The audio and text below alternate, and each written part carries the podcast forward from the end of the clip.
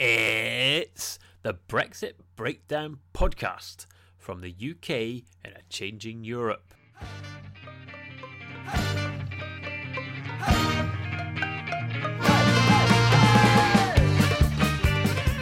Hello and welcome to another Brexit Breakdown podcast.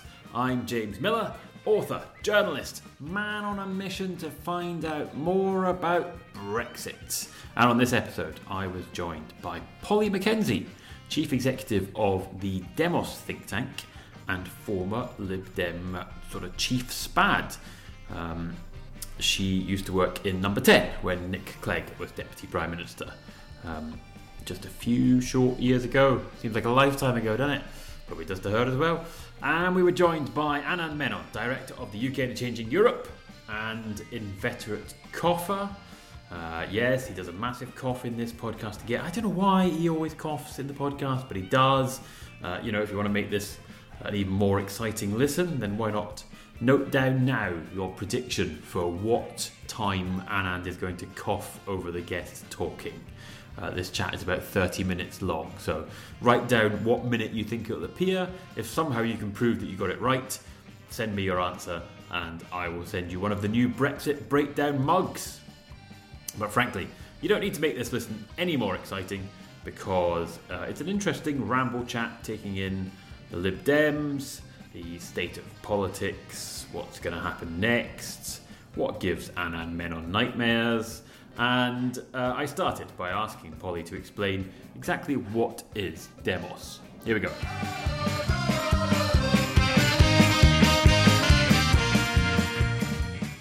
Demos is about people.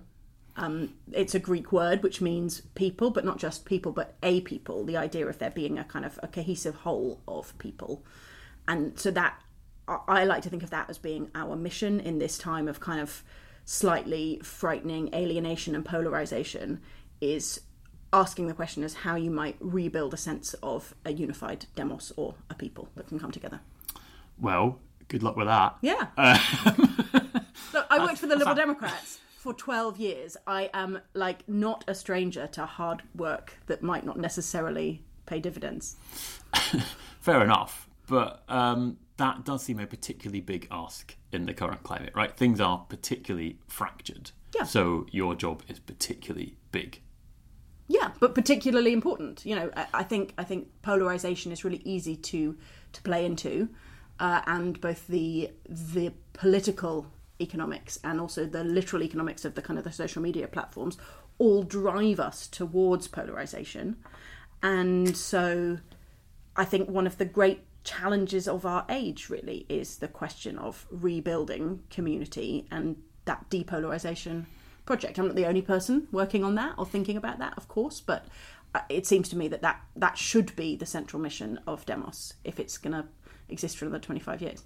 I mean, I know you don't work for the Lib Dems now, but No. I'm going to blame you for them. Go ahead. And say, isn't what they're doing exactly the wrong way of going about this, which is banging on at one extreme of the Brexit debate, strikes me as, I mean, it might achieve many things, but depolarisation, absolutely not. Yeah, I, I completely agree. Which then goes back to my point that the, the sort of the sensible thing for any individual politician to do hmm. at the moment is to double down on Yeah. on extremism, polarization, to support your in tribe against against the rest. And we know that the attempts to you know cobble together a deal, which was basically a compromise, a little bit of this and a little bit of that, doesn't have popular support. Hmm. But you can't hold a country together like that forever when if even if you just have 50% think one thing and 50% think the other and the objective is to get to 50.01% and then crush the saboteurs destroy the opposition because that in the end kills democracy. Democracy requires the consent of the losers. And so we just need a different approach i think Can I just challenge you on? I mean, just out of interest in a way, you hear this, you know, the country can't hold together. Does it matter if we're profoundly divided? I mean, we just continue being profoundly divided. I mean, I remember the 1980s we were profoundly divided. The country didn't fall apart. It was, you know. What? No, we weren't. Have you you've been watching? You you recommended the Thatcher program in the Well, last which podcast, is very, very good, and and you saw those majorities that Mrs gave the- Thatcher no, was but it clocking gave, up. the, it we weren't the divided. to the idea that this is this is a form of polarisation like nothing we've ever seen before. The polarisation of the 1980s was very, very extreme. I'm not saying it was equal, 50-50, no. Exactly, that's but the the, polarisation was deep. I think that's right, but one of the most successful governments we've had in my lifetime is uh, the Blair government uh, from '97, which sought to find a reconciliation between those two poles. And so, if the poles were of left and right, and then the third way, which Clinton and Blair sort of developed um, uh, or, or put into practice, was a way of reconciling those two poles uh, in a single political project. It seems to me that if now this it's much more complicated than just open and closed, um, but nevertheless, it's easy to kind of understand what we mean that that the liberal versus um, conservative, small c, uh, poles that that absolutely are being being accentuated in a culture war. The next great government will not be one that belongs to either of those poles. The next great government will be one that finds a reconciliation. And you're right that the Liberal Democrats are not pursuing that as their central goal. But I don't work for them. I work for Demos, and if we have a role, it's to it's to be part of the beginnings of an intellectual journey to what it's not the third way or the fourth way or the fifth I, I don't know what way it is but it's it's a, a, towards reconciliation Is the values divide harder to bridge than the traditional left-right divide? Because in a sense, what the third way was was a clever way of splitting left and right and and sort of building bridges between them. I, I just wonder whether the values divide is as easy to do that with. I think it's challenging but uh, if you look for example at some of the uh, the, the way the um, the battle was broadly won for gay marriage for example it was done by trying to claim for gay people the values of family and community that were traditionally considered to belong to people who didn't like gay people. And and so once you find that way of of cloaking something quite radical in the language of conservatism and and family values, you find that you can bring a huge number of people together. Now that's obviously just one issue, but I think that the the trick for us is to find ways to uh, when it comes to this, you know, the the community the the the somewheres and the anywheres uh, divide that uh, you know one of my predecessors at um, at Demos, David Goodhart, has talked about, is that actually there there is a huge kind of economic value to globalization and internationalism and the idea that that capital and labor ought to be able to flow across borders, but it does seem to have lost something uh, that matters to people about connection with place and with community. So, how do you bring those two people together? And I think it is possible if you find a different language and you try and bring people together because actually you talk to liberals. Turns out that they also drop their kids at the school and care about um, the mess in their street or, or, or whatever it might be. So, I feel like uh, that there is a way. I haven't necessarily found it yet. If, if, if it was easy, perhaps I would be done. But um, Do they stop drop their kids at the school? Don't the Liberals drop their kids at different schools? They drop their kids at schools in Lambeth, where everyone voted Remain, and the Conservatives, with the small c, drop their kids at uh, where's that place? Boston in Lincolnshire, because that's where all that's like where all the Brexiteers come from. That's quite Um, a commute from London. Isn't Uh, you know, It is, Isn't, it but, is. You know, isn't there, isn't there a point there that people aren't mixing on the school gate or anywhere else quite so much? Yeah, so one of the, one of my uh, colleagues at Demos um, thinks we should do a massive program of town twinning uh, within the UK. Oh my god, this sounds like so uh, just as- either the best or I've- possibly the I've worst said this idea ever. before, But actually, you know, probably everyone's stole moaning on about uh, Erasmus, and we're going to lose Erasmus. I mean, if you're going to send kids away for a year, send kids from London to bloody Hull for a year. Yeah, Well, don't they do that already and go to university there? Uh, to, but this will be different. This I know quite a lot of school people went to Hull University. They all said it was awful. I mean, a Hull's a great place. just I've never been. I'm, I'm, I'm still. I'm still due. Eloise Todd's. I'm supposed to have a Tizer with her. She, I owe her a Tizer. Remember, she was. On, I was in Hull the same day as her, and we didn't go to Spiders nightclub. She was on So an Eloise episode ages ago, wasn't she? And we bet whether we'd leave on the 29th Yeah. of March. And to be fair, she won the bet. Um, so I owe her a Tizer in Hull. I've managed to put off that yet. But anyway, yeah, Um, I do sorry. think people should visit other parts of this country, and we need to make that happen because it would be interesting and useful. exactly. So there's and then there's different levels to this, right? First of all, there's the the, the very local place-based community building. and There's initiatives around that, but uh, there is, I think, a, a risk of um, of polarization um, and, and atomization within uh, little communities. One of the things that um, I don't think is sustainable in our increasingly religiously diverse country is to have religious education. The idea of religious segregation in our schools uh, is problematic. I think uh, my daughter was separated from her best friend from nursery because her best friend from nursery was Catholic and my daughter wasn't. And that sense that there's the Catholic school on one side of the road and the Yeah, the, The- Catholic the- school at the end of my road that And my I- children can't go to. Yeah, and this is nothing against Catholics. There's nothing apart against from the ones that park across my drive every morning.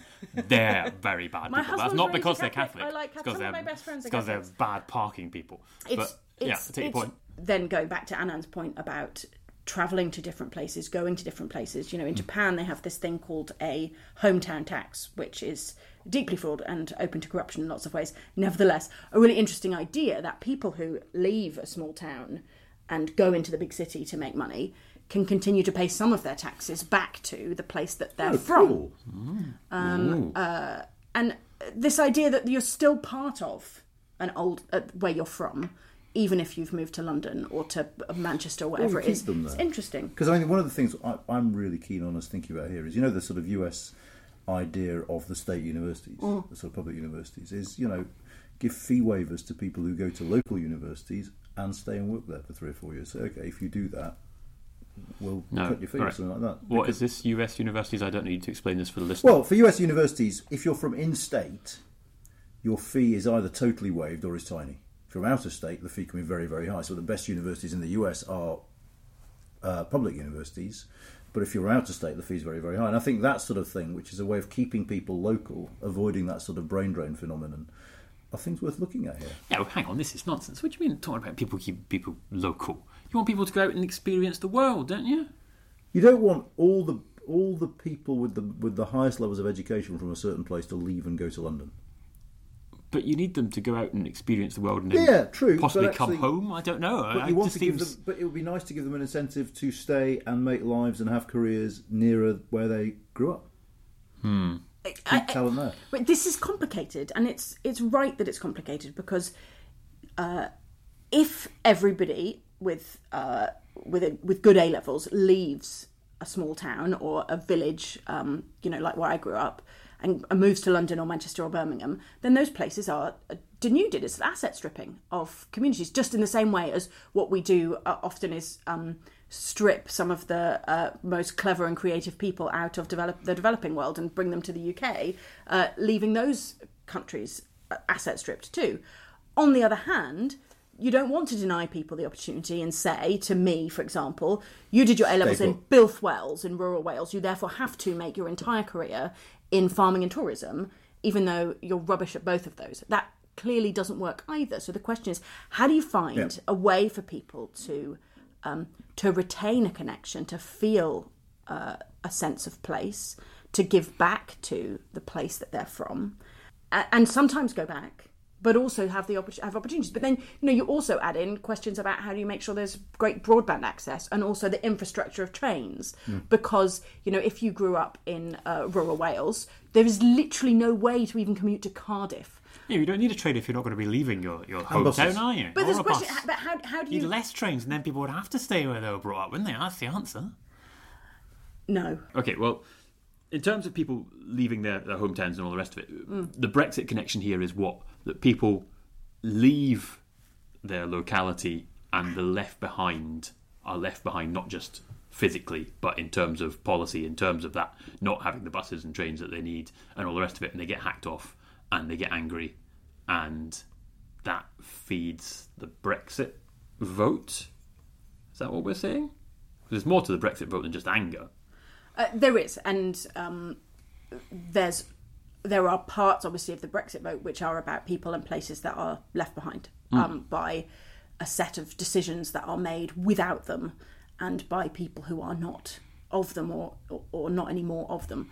But of course, there's there's lots more to it than that. There's plenty of affluent people in the southeast who've never been left behind in their lives who are also ardent Brexiteers. Yeah. Uh, and um, again, uh, lots of farmers who are ardent Brexiteers because they don't like the way the European Union uh, deals with agricultural I subsidies. mean, the Brexit coalition isn't a class coalition. No. It's a it's an education coalition if it's anything.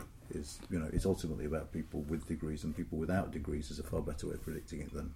So, someone who might be a you know a manager in a company, pretty affluent, might have paid off their mortgage, but didn't have a degree, could well be a Brexiter. So, classes isn't what you look at for No, that. and, and what's troubling is that sometimes people on the Remain side of the argument use that to say that the Brexit vote is a stupid people vote.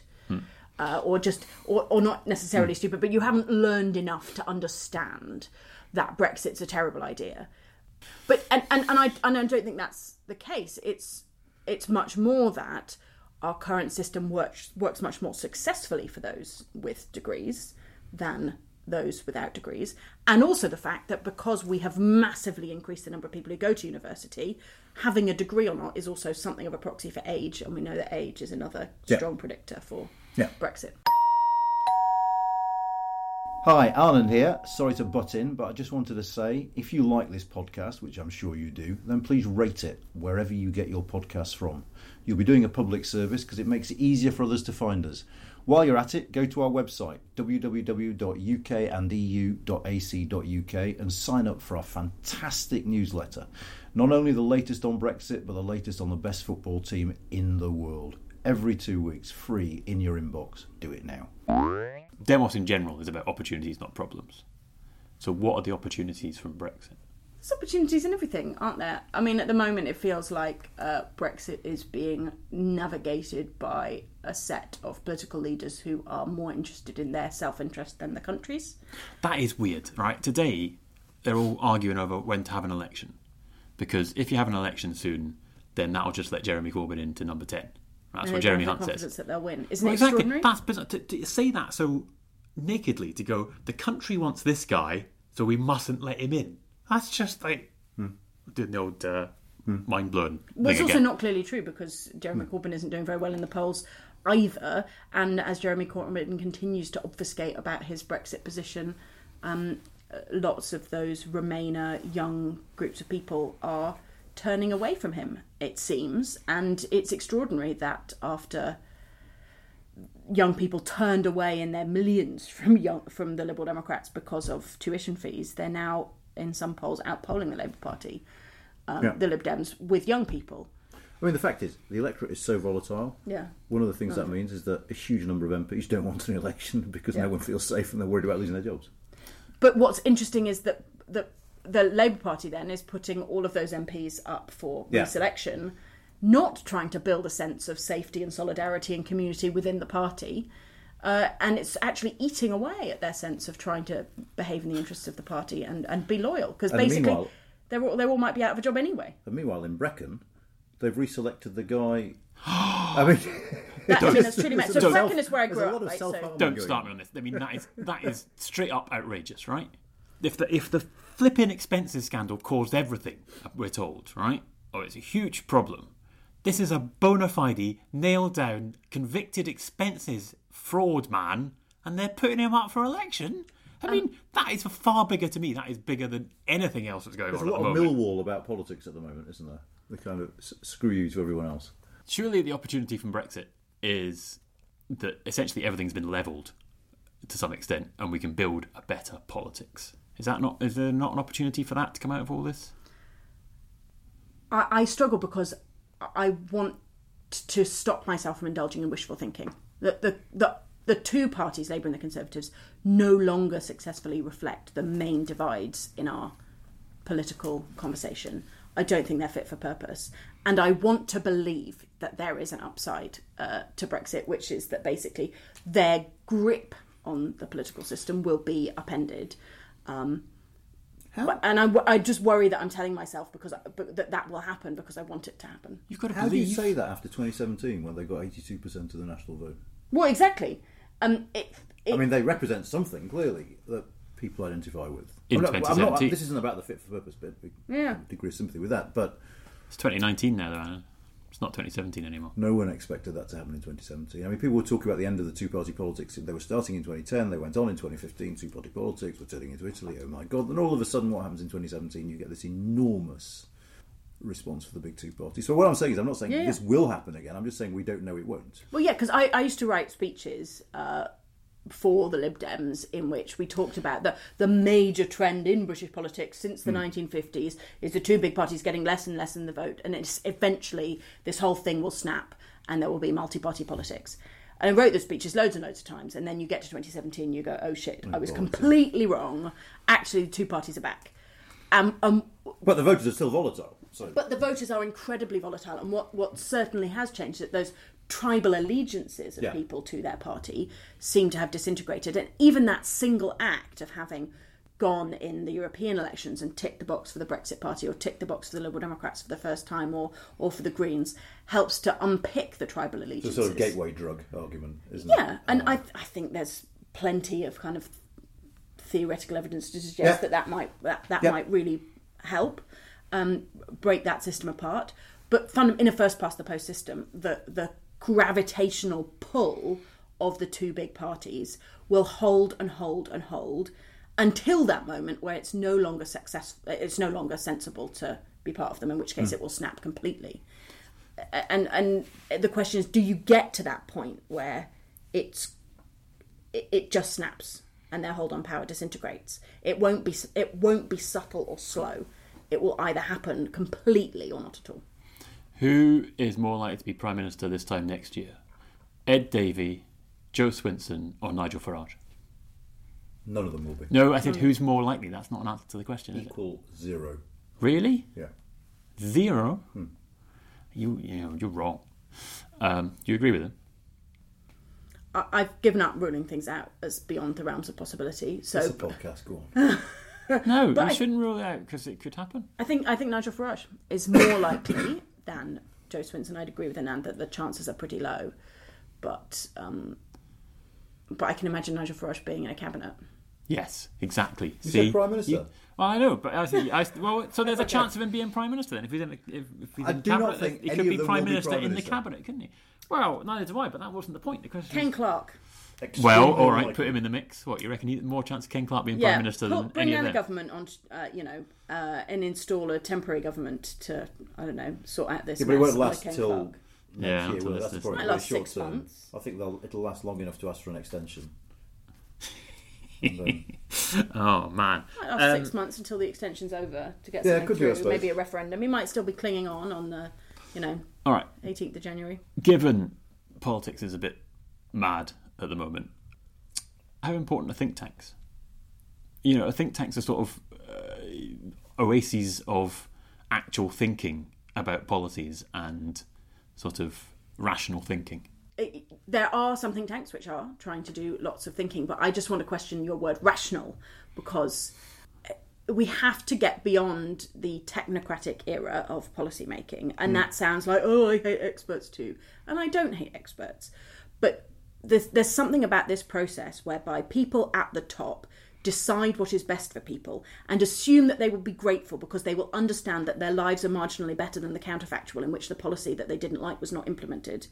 It, it, it just doesn't work. You have to. We you have to, you have to involve people in the process, even if they might make what an economist would consider to be the wrong decisions. Yeah, and on top of that, what you can't do is pretend there is only one right answer and anyone suggesting an alternative. You know, it's like when Blair said, if you want to stop globalisation, it's like stopping autumn coming after summer or whatever he said. It's like, no, it's not. These are human decisions. You could unpick anything you want. Stop making it sound like the experts know best and there is no, you know, there is no alternative politics driven by experts has been proven not to work. And this isn't to say we don't need experts, it's to say we need to think carefully about process and inclusion when doing policy.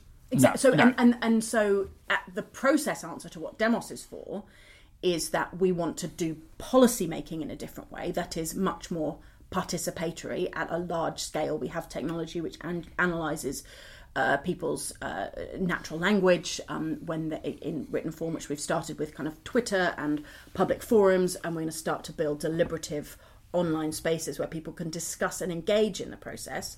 Because if you don't, like below the line? Just abuse each other. uh, no, Oh, right. like the anti-Twitter. So there's, I mean, there's a whole range of technologies that are exploring ways to use AI basically to to encourage consensus in the way that platforms like Twitter encourage Okay. uh, consensus. I Um, don't understand that. All I understand about AI is loads of people tell me it's very racist. Uh, Some yeah, of it is yeah, really. and I'm very sexist. suspicious about it. Robots are racist and sexist, um, basically, uh, and the Tories want them to be in charge of the Northern Ireland bar- uh, border, so that's going to work out well. Got it about Um, the Tories today. Lots of hasn't it. Um, well, the Tories are in government. They, it's them that want to put the magic robots on the border, there. isn't it? Magic racist robots. Um, yeah. It sounds like a great idea. It sounds like a great band. They're probably on at Glastonbury, aren't they? The Magic Racist Robots. um, so that's a young person's young person's reference. Come on, because all the young people go to Glastonbury, don't they? Not Anyway, all, not all that's the, the, middle point, aged. right? Let's change the process of policy making. Uh, you know, where I come from, Wales, this they voted Brexit, and all of the Remainers say, but we the the European Union invested billions in improving your infrastructure, Don't get me started on this. and and the people aren't grateful because you know you often find I mean vox pops don't want to take them too seriously but I've heard so many vox pops of people saying but you didn't ask us what we wanted and that's because transport and infrastructure decisions are made by economists who calculate the return on investment and they rank everything in a table So they do it in London. yeah, in London. And then they draw a line once they've run out of money and they say the stuff that's above the line, we'll do that. And we're never factoring in what people want. And when those decisions are imposed upon people, even if through a public and participatory process they would actually have chosen the exact same thing, But also- it doesn't have legitimacy. That's true, but there's a there's another question there as well, which is we're asking people to be grateful for getting handouts, whereas actually, why don't we expect them to be angry at needing handouts? Oof. That's Oof. a big question. That sounds a bit. But which you then get back to um, uh, endogenous growth theory and Yeah. Gordon Brown is how do you get these places to become self-sustaining, and it, it is it is really challenging. Um, So I hate that self-sustaining. It's going to be flourishing. Self-sustaining sounds so minimalist. Right. No. So uh, just well, let's just wind back three things there. First of all, the idea that there is no alternative has, has, has failed because we all live longer and we're all better off. So maybe maybe it's not failed actually in a, in a bigger sense. Secondly, we're talking about devolution. I don't know. Anybody know any good TED talks that talk about devolution that have been we could look up? Anybody, No, I've never seen Anybody one, seen any of them recently? Anybody? Actually, my recommendation is a TED talk. Oh, we're coming back. Oh mine. no! Oh, okay, fine. Right, you've done a TED talk, so haven't you? A TED talk. Uh, it's the scariest thing all in the world ever. devolution and stuff, and people should look I it up, you were right? excellent. Oh, thank you. But it, Um, seriously, I I don't get nervous about things. I had nightmares for ten days Um, about forgetting. He my was- lines, he was getting really- out there and just going blank. And there was a voice in the back of my head as I stood there that kept saying, "You don't know what comes next, do you?" and it was just like It horrible. was frightened you'd do an Ed Miliband and forget, yeah, the, forget the bit about the deficit. economy. Yeah, Yeah. yeah. He was very wound up about it. Um, and um, haven't we come back to here, really, then, that Brexit is an opportunity to, to start again to some extent, to look at these big political issues and I say think start- them slash Actually, rethink them. the Guest answer. Sorry. Well, no, you're, you've got expert. No, no. You've done a TED talk, so you know you're you're an expert. You're at, you're, you're on the internet now, so I'm a man of the peeps now. yeah, because all the people watch TED talks. Yeah, It, I think the the problem is that yes, Brexit might be an opportunity to rethink and do things differently, but we might be starting from you know ten percent below the waterline, and it's all very well to look forward and say in 30 years everything will be better but you know what about the intervening 30 years and the people whose lives will be shaped and suffered and I, I, I, I'm not I'm not relaxed about just saying oh there'll be opportunities never mind the disaster But what can I just say? What I would say, though, and I really genuinely believe this, is that one of the things that has come out of the referendum is the broadening of our debate about the things we should be thinking about and what we should be doing. I mean, that great think tank word, the Overton window, is now an enormous set of French doors. Um, if we're ten percent below the waterline, what's demos? Is it like a, a, a lifeboat for people to, to pull us back up? Is it a lilo? Iceberg. Is it an iceberg? Yeah, it could be. Yeah, I, I, I'm, I'm happy with that metaphor. What we're trying to uh, design and experiment with is a different model of participative policymaking for all of the enormous challenges that are coming at us. Because whatever happens on Brexit, demographic change, um, immigration, climate change, are uh, the way that technology is disrupting our economy, our democracy, and our society are vast and pose enormous questions for how you regulate and how you govern, and are we're not keeping up with that. And it you know that's the thing that, that's most depressing about Brexit for me is not in fact the details of it, but the fact that we spent three years mostly talking about it, whilst whilst the world just moves on. Good for business. If demos hmm. is indeed an inflatable life-saving device of some Yeah, sort. yeah. Because it's July and we're going into the summer holidays, hmm. what would be your inflatable of choice if Demos was an inflatable? Ooh. I've got to cart a bunch of bananas and a shark on holiday this year. Uh, we have a sort of unicorn rubber ring. Oh, you've got the unicorn. They're very dangerous. You can get blown Oh, out to sea. Yeah. Why? Oh, I listened to a whole Jeremy in a Vine. swimming pool, you Listen to can't. a whole Jeremy Vine about people My getting. youngest is 20, so I'm leaving this to you. Well, they can still have a unicorn. They're all the all the millennials are into their unicorns and their big inflatable unicorns and stuff. My Uh, children are nowhere near courageous enough to like go beyond about twelve inches from the shore. So It was a. Uh, you'd be surprised to learn it was a stupid Jeremy Vine item about uh, people getting blown out to sea. You have Jeremy Vine now. Oh, I slack off Jeremy Vine there till the cows come like? home. I there slack off Jeremy Vine happily. But yes, I I think actually they have to would reclaim the unicorn. Right. Um, who funds you?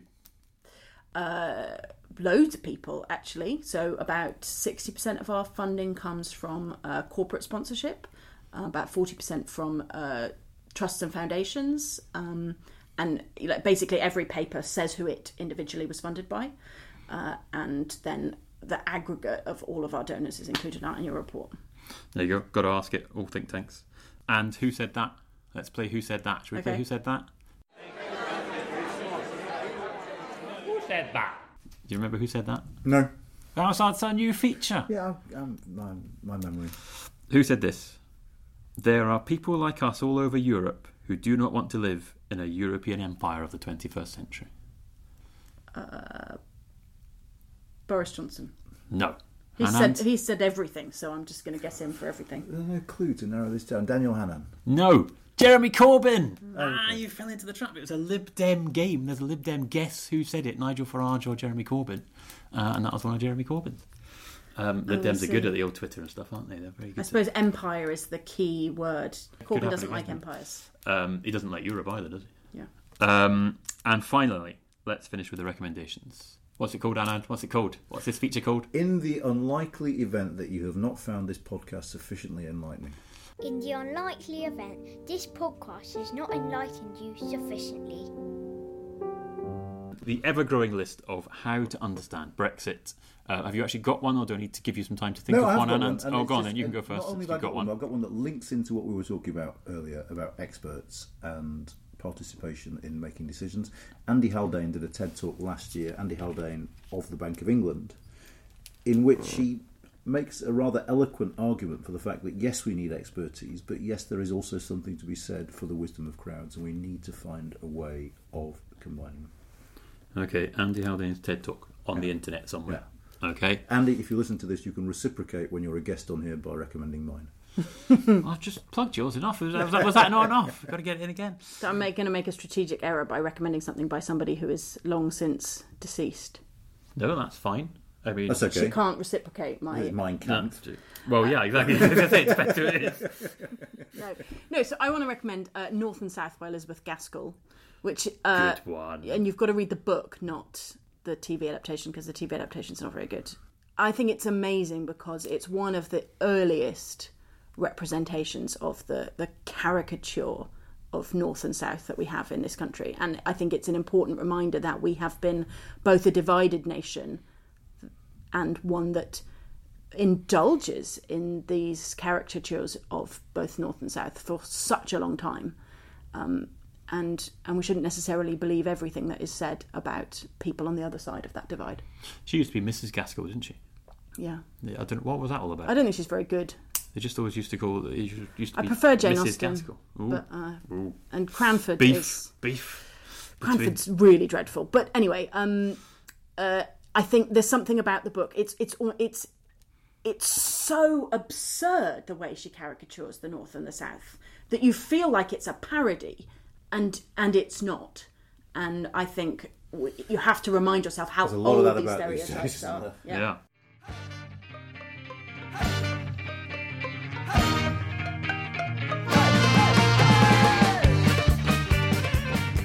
That was feminist fantastic. chat. There you go. That was Anand's off the record, but actually on the record, view of that particular podcast. He said it's fantastic. Uh, much like he coughs over the guest talking, I talked over him saying it was fantastic. Uh, we were discussing feminism at the end of the podcast, which happens quite a lot. You'd be surprised. Um, he's right, of course. It was a good natured and largely well informed chat with a bit of uh, respectful disagreement. Basically, we were modelling uh, the ideal new politics. This is how politics should be done, how discussions should be carried out, right? Now, I mentioned at the beginning that we've got new merch Brexit Breakdown mugs. Yes, you know you want one. The way to get hold of one of them is either to come on the podcast as a guest. So if you're a politician or an ambassador or an expert of some sort or a celebrity, particularly if you're Taylor Swift, please get in touch. Uh, or you can get one in our competitions. Yeah, we're going to run loads of competitions this series. It's going to be Competition Central. Uh, and the first competition we started on the last podcast. Uh, after one of the guests chose 50 Ways to Leave Your Lover by Paul Simon as his recommendation for understanding Brexit, um, I asked you to send in rewritten lyrics for that song, Brexit related lyrics. Basically, send in 50 ways to leave the EU. To be honest, I probably should have thought of some of my own to give you an example. Was it slip out the jack? You know, when you need a new backstop, Bob. Would that work? Uh, leave. Stop upsetting Macron, John. I don't know. You can do better than this, basically. Send me in uh, if got could do the whole song. That'd be amazing. Just send me in some lyrics, and we'll stitch them together into the whole song. I might even have to sing it. Let's be honest. Uh, if we get the whole whole song put together, um, and if they are good, and I read them out on this podcast, and I'll probably read all of them out. Let's be honest. You get a mug. Um, that's exciting, isn't it? But you need to know how to get in touch to do so. So, uh, to get in touch, you can get in touch with the UK in a Changing Europe via their Facebook page or their website, which is ukandeu.ac.uk, or their Twitter feed, which is at ukandeu. Or you can try my Twitter feed, which is at Political Yeti. On my website, you'll find the entire list of recommendations from this series, and that is james-miller.com. Uh, the music on this podcast has, as ever, been Requiem for a Fish by the Freak Fandango Orchestra. And this has been the Brexit Breakdown podcast from the UK in a Changing Europe, supported by King's College London and funded and supported by the Economic and Social Research Council. I look forward to hearing from you. Uh, come back in a couple of weeks for another episode. Thank you. Goodbye.